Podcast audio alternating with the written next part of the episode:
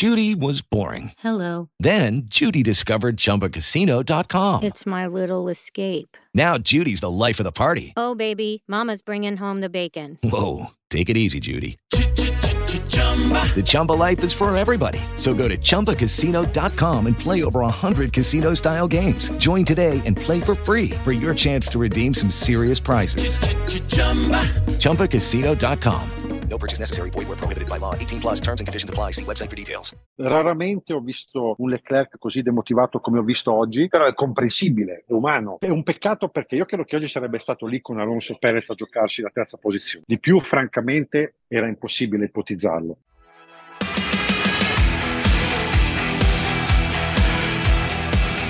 Motorsport.com presenta The Briefing Formula 1, il podcast che analizza e commenta la Formula 1 dentro e fuori la pista.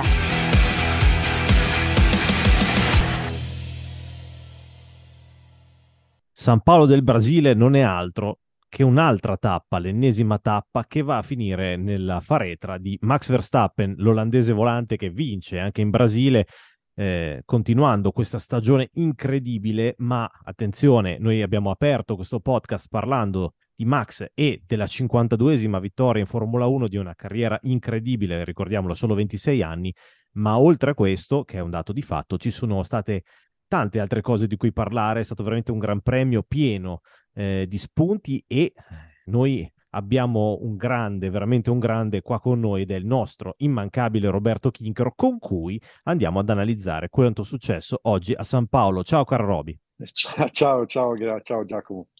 E beh, insomma, abbiamo il migliore con cui parlare di questo Gran Premio, quindi Roby... Oh. Eh, I no, migliori no, li abbiamo visti in pista oggi. eh, eh, beh, vabbè, uno su tutti, secondo me, ma poi ci arriviamo. Poi ci arriviamo. Beh, no, parte... allora, eh, da dove partiamo, oh, Roby? il, il, problema è che, che, che, Verstappen è arrivato alla vittoria numero 17, per cui diventa difficile, no? 17 solo in questa stagione, per cui diventa anche difficile poi, sai, eh, trovare aggettivi, argomentazioni. Eh, mi ha stupito molto, devo dire la verità, eh, la determinazione con cui ieri ha voluto prendere il comando della gara sprint alla prima curva. Oggi, eh, purtroppo, per eh, un argomento che poi immagino tratteremo, l'assenza anche di quello che era il suo avversario, la prima partenza, gli ha proprio aperto le porte per, verso la leadership. Nella seconda partenza non ci sono stati comunque rivali, direi una, una grandissima eh, dimostrazione di forza. Ecco, credo che eh, per quanto oggi il gap su Norris non abbia mai toccato più di 10 secondi, anzi per lunga, lunga parte della corsa è stato più o meno di 5 secondi. Però da una parte c'era un Norris con la McLaren che spingeva al massimo possibile di quello che era poi la sua gestione gomma, io credo che davanti invece Max controllava la situazione e questo a conferma anche del, della superiorità tecnica eh, su cui oggi può contare Red Bull. Certo che poi messa nelle sue mani quella macchina diventa veramente qualcosa di, di imbattibile. Da un certo punto di vista bisogna solo togliersi il cappello davanti alla stagione che sta, sta portando avanti Max. Da un altro punto di vista posso anche dirti, meno male che mancano due gare perché non sappiamo più cosa dire né su questo pilota né sulla miglior monoposto che abbia mai progettato Adrian Newey. Sì, anche perché Robby ormai gli aggettivi, come dicevi tu in precedenza, li abbiamo finiti più o meno a luglio, confermi se, se, conferma se sbaglio. Sì, ma, che, eh, ma anche, anche, prima, anche prima. Eh, sì. uh, a me dispiace soltanto, siccome io credo che eh, il talento di, di, Verstappen sia uno dei più grandi in assoluti visti nella storia della Formula 1. Dispiace eh, non vederlo alle strette perché per gli appassionati di motorsport credo che sarebbe uno spettacolo, un po' come quando abbiamo commentato quel pazzesco giro in qualifica a Monte Carlo, no? dove per due volte ha baciato il muro pur di arrivare a conquistare la pole.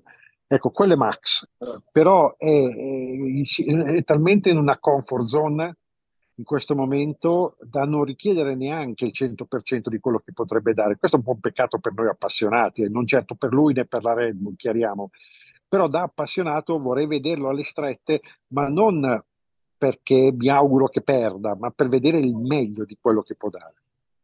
Ecco, abbiamo parlato di Verstappen e io ora ti vorrei indurre a parlare di Lando Norris che ha fatto una gara strepitosa secondo con la McLaren, ma io invece mi aggancerei a parlare di Sergio Perez e dello strepitoso duello che ha avuto negli ultimi due giri, ma eh, se vogliamo allungarla negli ultimi dieci giri, quando ha tallonato Fernando Alonso, abbiamo visto qualcosa che mancava da tanto, un arrivo che mancava da tanto, un arrivo con due piloti appaiati, intendo.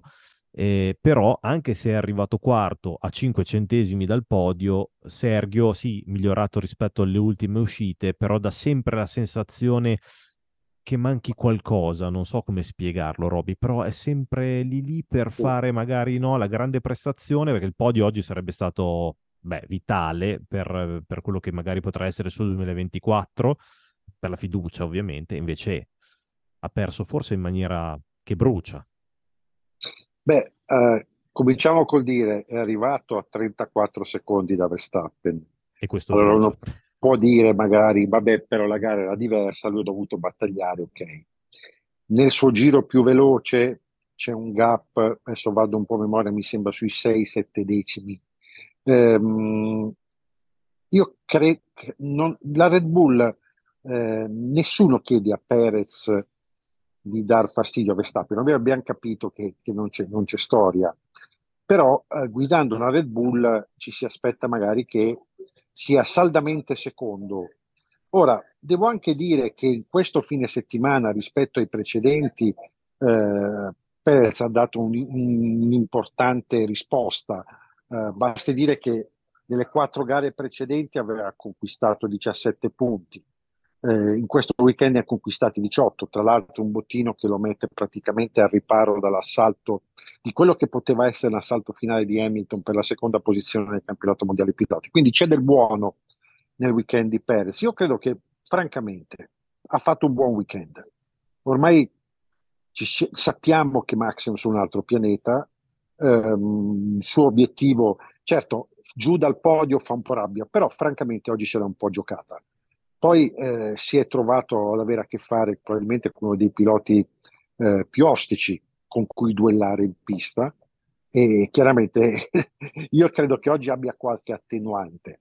Poi chiaramente se ci mettiamo ad analizzare, guidi una Red Bull, eh, dovresti essere se non altro alle spalle di Max, è tutto vero, però rispetto a, a un podio che mancava per lui da Monza, dal Gran Premio d'Italia, ritrovare il podio per lui è essenziale. Oggi l'ha sfiorato, non è salito sul podio, l'ha sfiorato, però io credo che sia comunque un, un segnale di, di, di, di, risalita dopo un periodo molto, molto buio. Roby, io stavo per scrivere poco fa un, un pezzo su Fernando sul terzo posto artigliato e l'avrei voluto titolare Vintage o Vintage Fernando. Poi mi sono detto, ma no, perché Vintage? Cioè, in realtà quello che ha fatto vedere oggi lo sta facendo vedere da vent'anni. Cioè, mi sono sì. veramente autocorretto e sono rimasto, a parte sono saltato sulla sedia quando ho visto il controsorpasso su Perez, ma la grinta, la qualità del sorpasso, Vero, la qualità sì. della guida e la lucidità dopo 71 giri a 42 anni io credo che siamo davanti davvero a qualcosa di non so se ripetibile. Beh, allora, ogni volta che diciamo che qualcosa è, è, sai, io mi ricordo quando c'erano i record di Schumacher che sembravano assolutamente imbattibili. È Poi è arrivato Hamilton, li ha battuti e abbiamo detto, beh, Hamilton ha alzato l'asticella a livelli impossibili. Poi adesso c'è Verstappen che ha un, uh, un, ritmo di marcia che è, è folle se, se, paragonato ad altri piloti. Quindi anche quei record forse, chissà, potrebbero essere insidiati. Eh, io francamente credo che quello che ha fatto Fernando oggi sia qualcosa di speciale, ma attenzione, non tanto nel ritmo di gara. Io credo che qualcosa all'età in termini di sai, quel, de- quel decimo due in qualifica, uh, quel, magari il tempo di attacco in gara. In termini di performance pura, eh, qualcosa rispetto al vecchio Fernando non c'è più. Però a livello di motivazione, di carica motiva e un carico di esperienza che gli permette di saper gestire al meglio quelle che sono le situazioni critiche del corpo a corpo, beh lì, lì è ancora lui, lì il tempo non ha, non ha intaccato nulla e oggi si è visto. Eh, solitamente siamo abituati a vedere poi i piloti che cedono sotto pressione. Eh, la determinazione con cui è andato a riprendersi quel terzo posto è tipica del Fernando che potevamo vedere anche nel 2005, nel 2006. Quello non è cambiato ed è molto bello per gli appassionati, per, per tutti noi che abbiamo visto la gara, eh, vedere veramente quanto ci tiene. Quella è la sua forza, perché lui quei segni di appagamento che potrebbe anche avere eh, per altri piloti, mi ricordo, ma questo per carità non è una critica, ma mi ricordo piloti come è stato anche gli ultimi periodi di Vettel, gli ultimi periodi di Kimi Raikkonen e di altri piloti, sono stati periodi in cui abbiamo visto anche un certo calo di, di motivazione. Da questo, sotto questo aspetto, Fernando eh, sembra essere veramente immune. Lui ha la carica di un rookie, di un esordiente. Poi, sotto altri aspetti, magari uno può anche sottolineare, sì, alla fine Stroll è arrivato da 6 secondi, ma oggi non ha importanza. Oggi lui correva per il terzo posto, l'obiettivo era il terzo posto, l'ha difeso anche quando sembrava ormai condannato ad essere sorpassato da Perez eh, credo sia veramente un grande esempio di, di, di eh, da un certo punto è, è quasi una ferocia agonistica, no? ma io credo che dietro ci sia una motivazione, una voglia di, di primeggiare. Io spero davvero che in qualche modo possa materializzarsi uno scenario in cui lui eh, si possa trovare a lottare per un successo d'armi pari con qualcuno, perché la vittoria numero 33 ormai è attesa da tempo, chiaramente molto dipenderà dalla Aston Martin e dalla vettura che metterà in pista il prossimo anno, però è un bel esempio Fernando, e meno male che c'è ancora in pista. Tra il feroce Fernando e l'impredibile Max c'è un Lando Norris che si conferma per l'ennesima volta in stagione, ma ti direi negli ultimi anni, eh, grande protagonista di questa Formula 1, ma sottolineiamo anche i meriti di una McLaren che continua a far vedere quanto sia cresciuta nella seconda parte della stagione e soprattutto si candida, secondo me, a essere una presenza molto importante nei piani alti anche la prossima stagione. Sì, ma io guarda, è da un po' che lo diciamo. Se il mondiale fosse iniziato a Spielberg sarebbe indubbiamente seconda forza la McLaren. E io credo che la McLaren sia più vicina a Red Bull di quanto gli avversari siano vicini alla McLaren stessa. Quindi eh, da un certo punto di vista ha, fatto un lavoro straordinario nell'arco di, di, di questo campionato. Um, Norris, notavo oggi che Norris al termine della gara, um, ormai dire, i secondi posti non li, cioè, chiaramente sono molto apprezzati, sono grandi weekend, lui lo sa anche perché non molto tempo fa, parliamo dell'inizio di questa stagione, andare in Q2 in Q3 in certi, in certi weekend per lui era un successo.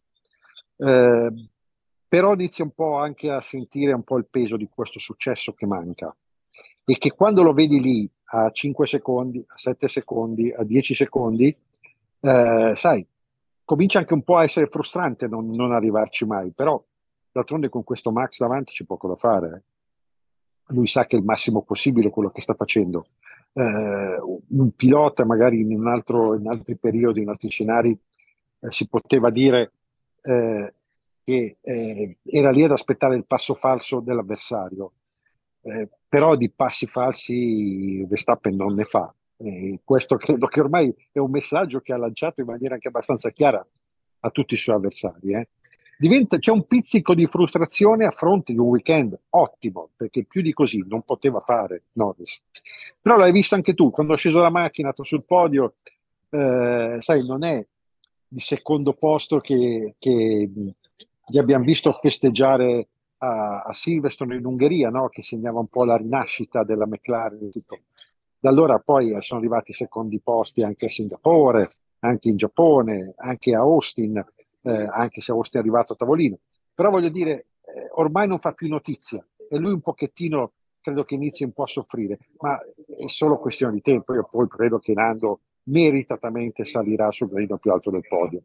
Tra l'altro oggi ha, scarica- ha superato anche Sainz nella classifica generale, adesso è quinto, ha Alonso a tiro, buon per Alonso che oggi eh, si è riuscito a terminare la gara in, in terza posizione, altrimenti Norris l'avrebbe scavalcato, per cui è in grande, dire, grande corsa Lando.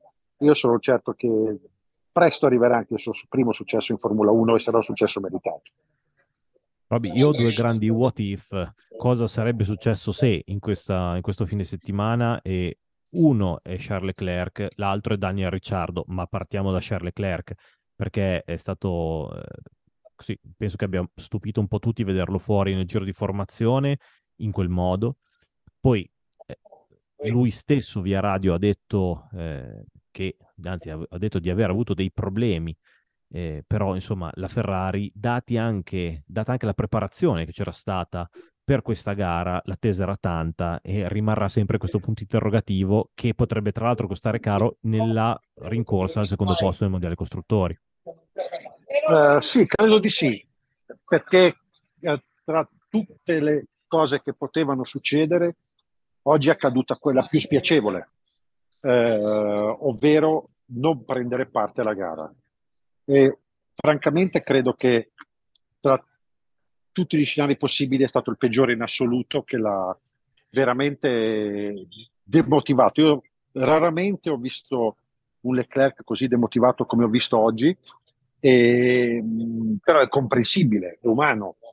Eh, quello che è un peccato perché io credo che oggi sarebbe stato lì con Alonso Perez a giocarsi la terza posizione. Di più, francamente, era impossibile ipotizzarlo. E, mh, la macchina non gliel'avrebbe permesso. Però avevano lavorato per, proprio per i 71 giri di oggi. Aveva tre set di gomme nuove, la strategia era ben definita, aveva sacrificato la gara sprint per avere un set di gomme rosse oggi in gara, quindi tutto era stato apparecchiato nel migliore dei modi. E poi di colpo ti ritrovi a non poterti neanche schierare al via del Gran Premio, chiaramente non, è facile da accettare. Certo, fa parte delle corse. Eh, non molto tempo fa, nel Gran Premio del Qatar, mi sembra Sainz non ha preso il via per un problema che c'era stata una perdita di benzina, quindi sono cose che possono succedere, però fa male. Così fa male anche perché lui aveva fatto un miracolo mettendo la macchina in prima fila approfittando anche delle condizioni molto difficili nelle quali si sono svolte le qualifiche di, di venerdì. Per cui dispiace, dispiace molto. Ripeto, io credo che oggi sarebbe stato probabilmente in corsa per la terza posizione, di più, di più non credo. Parliamo invece di Daniel Ricciardo, Robby, perché noi lo abbiamo visto lungo la co- tutto l'arco della corsa in Brasile al Carlos Pace di San Paolo con un ritmo pazzesco. È peccato che la sua gara in realtà non sia mai iniziata, di fatto. Quella di, di Leclerc, intendi? No, no, di Ricciardo, ah, no, scusami, di Ricciardo, di Ricciardo. Anche lì, purtroppo, lì, è, lì veramente sfortuna perché beccarti una ruota che ti rompe l'ala posteriore, ti fa perdere un giro. Guarda, eh, in queste ultime gare la squadra che ha confermato la crescita maggiore, chiaramente relativamente a quello che è il suo potenziale, è stata la, indubbiamente l'Alfa Tauri ha cambiato marcia e stanno, stanno arrivando a grandi risultati. Mi dispiace veramente tanto per Ricciardo, perché poi cronometro alla mano io credo che sarebbe stato in grado oggi di mettersi nei top 6 e questo avrebbe consentito alla squadra di avvicinarsi addirittura alla Williams nella classifica dei costruttori. Ha comunque recuperato dei punti eh, perché grazie a Tsunoda finalmente ha completato un weekend anche redditizio ha guadagnato 5 punti sulla Williams, ora ha 7 lunghezze, mancano due gare. Io credo che, sai, nelle ultime, nelle ultime due hanno recuperato 9 punti su Williams. Quindi, sai, non è escluso che possano riuscire in quello che sarebbe un colpaccio considerando dove si trovava la squadra dopo il Gran del Qatar, quindi dire, l'altro ieri. Invece in tre gare hanno conquistato 16 punti e devo dire veramente un grandissimo passo avanti eh, al di là di tutto dispiace molto per Daniel, eh, perché quest'anno veramente, eh, al di là di quello che è stato poi il, il, suo rientro, che è stato legato anche all'appiedamento di De Vries, da quando ha avuto l'opportunità ne sono successe un po' di cose, di circostanze sfortunate. Ecco, io spero che a Las Vegas e ad Abu Dhabi lui possa chiudere bene questo campionato, anche perché ritengo che ormai abbia trovato il feeling con questa vettura che possa esprimersi al meglio del, delle sue qualità. Tra l'altro, forse questa stagione e anche queste gare uh, a livello di ritmo così, Robin, non so se sei d'accordo, ma potrebbero essere semplicemente il viatico per ritrovare in maniera completa quel Ricciardo che abbiamo visto fino agli anni della Renault e che poi era un po' scomparso con la McLaren, cioè quel pilota che proprio provava gusto nel guidare e che quel gusto l'ha poi dissipato in quel biennio eh, travagliato a Walking. Sì, ma sai, adesso finalmente si sono decisi anche a, a far lavorare un canale di comunicazione tra Milton Keynes e Faenza, no? perché eh, pur essendo di proprietà della stessa struttura, eh, negli anni se- c'è sempre stato un muro abbastanza alto tra i due team, è anche un po' incomprensibile perché eh, ottimizzare le risorse, condividere le conoscenze, io penso che sia eh, dei limiti chiaramente di quello che permette il regolamento, che penso che sia abbastanza naturale. E io mi auguro che il prossimo anno sia Ricciardo che Tsunoda possono avere una buona macchina per poter essere lì a giocarsela eh? Eh, con gli altri. Eh, ci sono stati dei, dei fine settimana, soprattutto nella fase centrale di questa stagione, in cui eh, Alfa Tauri era non pervenuta quasi a livello di, di potenziale, cioè faceva fatica a uscire dalla Q1, eh, dispiaceva anche. Adesso io credo che, che, insomma, arriverà il momento che arriverà anche il nuovo team principal, ora MKS, eh, credo che arriveranno anche un po' più di risorse, eh, spero, spero, di rivedere eh, una squadra che, come, era, come è stato per parecchio tempo, in, riusciva anche nell'arco di, di una stagione ad approfittare e a puntare anche al podio in qualche circostanza, perché io vorrei vedere una Formula 1 un po' più compatta da questo punto di vista. Certo che questa non è la stagione migliore per poter sottolineare questo aspetto, però io credo che il prossimo anno possa essere la partita anche al Tauri. Cari amici di motorsport.com, la nostra puntata podcast sul Gran Premio del Brasile termina qui. Noi ringraziamo il nostro Roberto Chinchero, grazie Roby. Grazie a te Giacomo, grazie a tutti. E poi ricordiamo, Roby, che il prossimo appuntamento è una novità assoluta, è il Gran Premio di Las Vegas. Fra Las Vegas, eh, eh, tra l'altro tra pochi giorni, perché di fatto lì eh, cominceranno il mercoledì le conferenze stampa, si correrà orario locale di Las Vegas il sabato sera, per cui sarà tutto un po' anticipato, partiremo prima e andremo a vedere questa, questo evento che ormai è atteso da due anni da quando è stato annunciato, quindi anche, c'è, c'è, molta curiosità, eh, tutti vogliono vedere cosa hanno messo in piedi, insomma Las Vegas basta il nome, no? di solito eh, località di grandi eccessi, vedremo come si sposerà questa tendenza in chiave Formula 1. Sì, insomma, il contorno sembra esserci, contorno tra, sembra inteso tra virgolette, speriamo che... Ecco, insomma, spero poi, non troppo, eh, eh spero, non spero troppo. Troppo esatto, speriamo che ci diano no, della carne al eh. fuoco chi invece corre sì, e che la pista sì. sia adeguata alla Formula 1. Grazie ancora Roberto e eh, noi, cari amici di motorsport.com, ci sentiamo al prossimo podcast.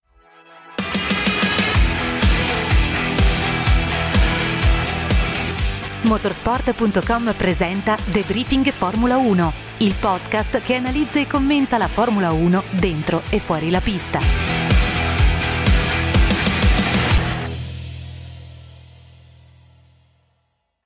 It is Ryan here and I have a question for you. What do you do when you win? Like are you a fist pumper? a woohooer, a hand clapper, a high fiver. I kind of like the high five, but if you want to hone in on those winning moves, check out Chumba Casino. At ChumbaCasino.com, choose from hundreds of social casino style games for your chance to redeem serious cash prizes. There are new game releases weekly, plus free daily bonuses. So don't wait. Start having the most fun ever at ChumbaCasino.com. No purchase necessary. VGW. Void were prohibited by law. See terms and conditions. 18 plus.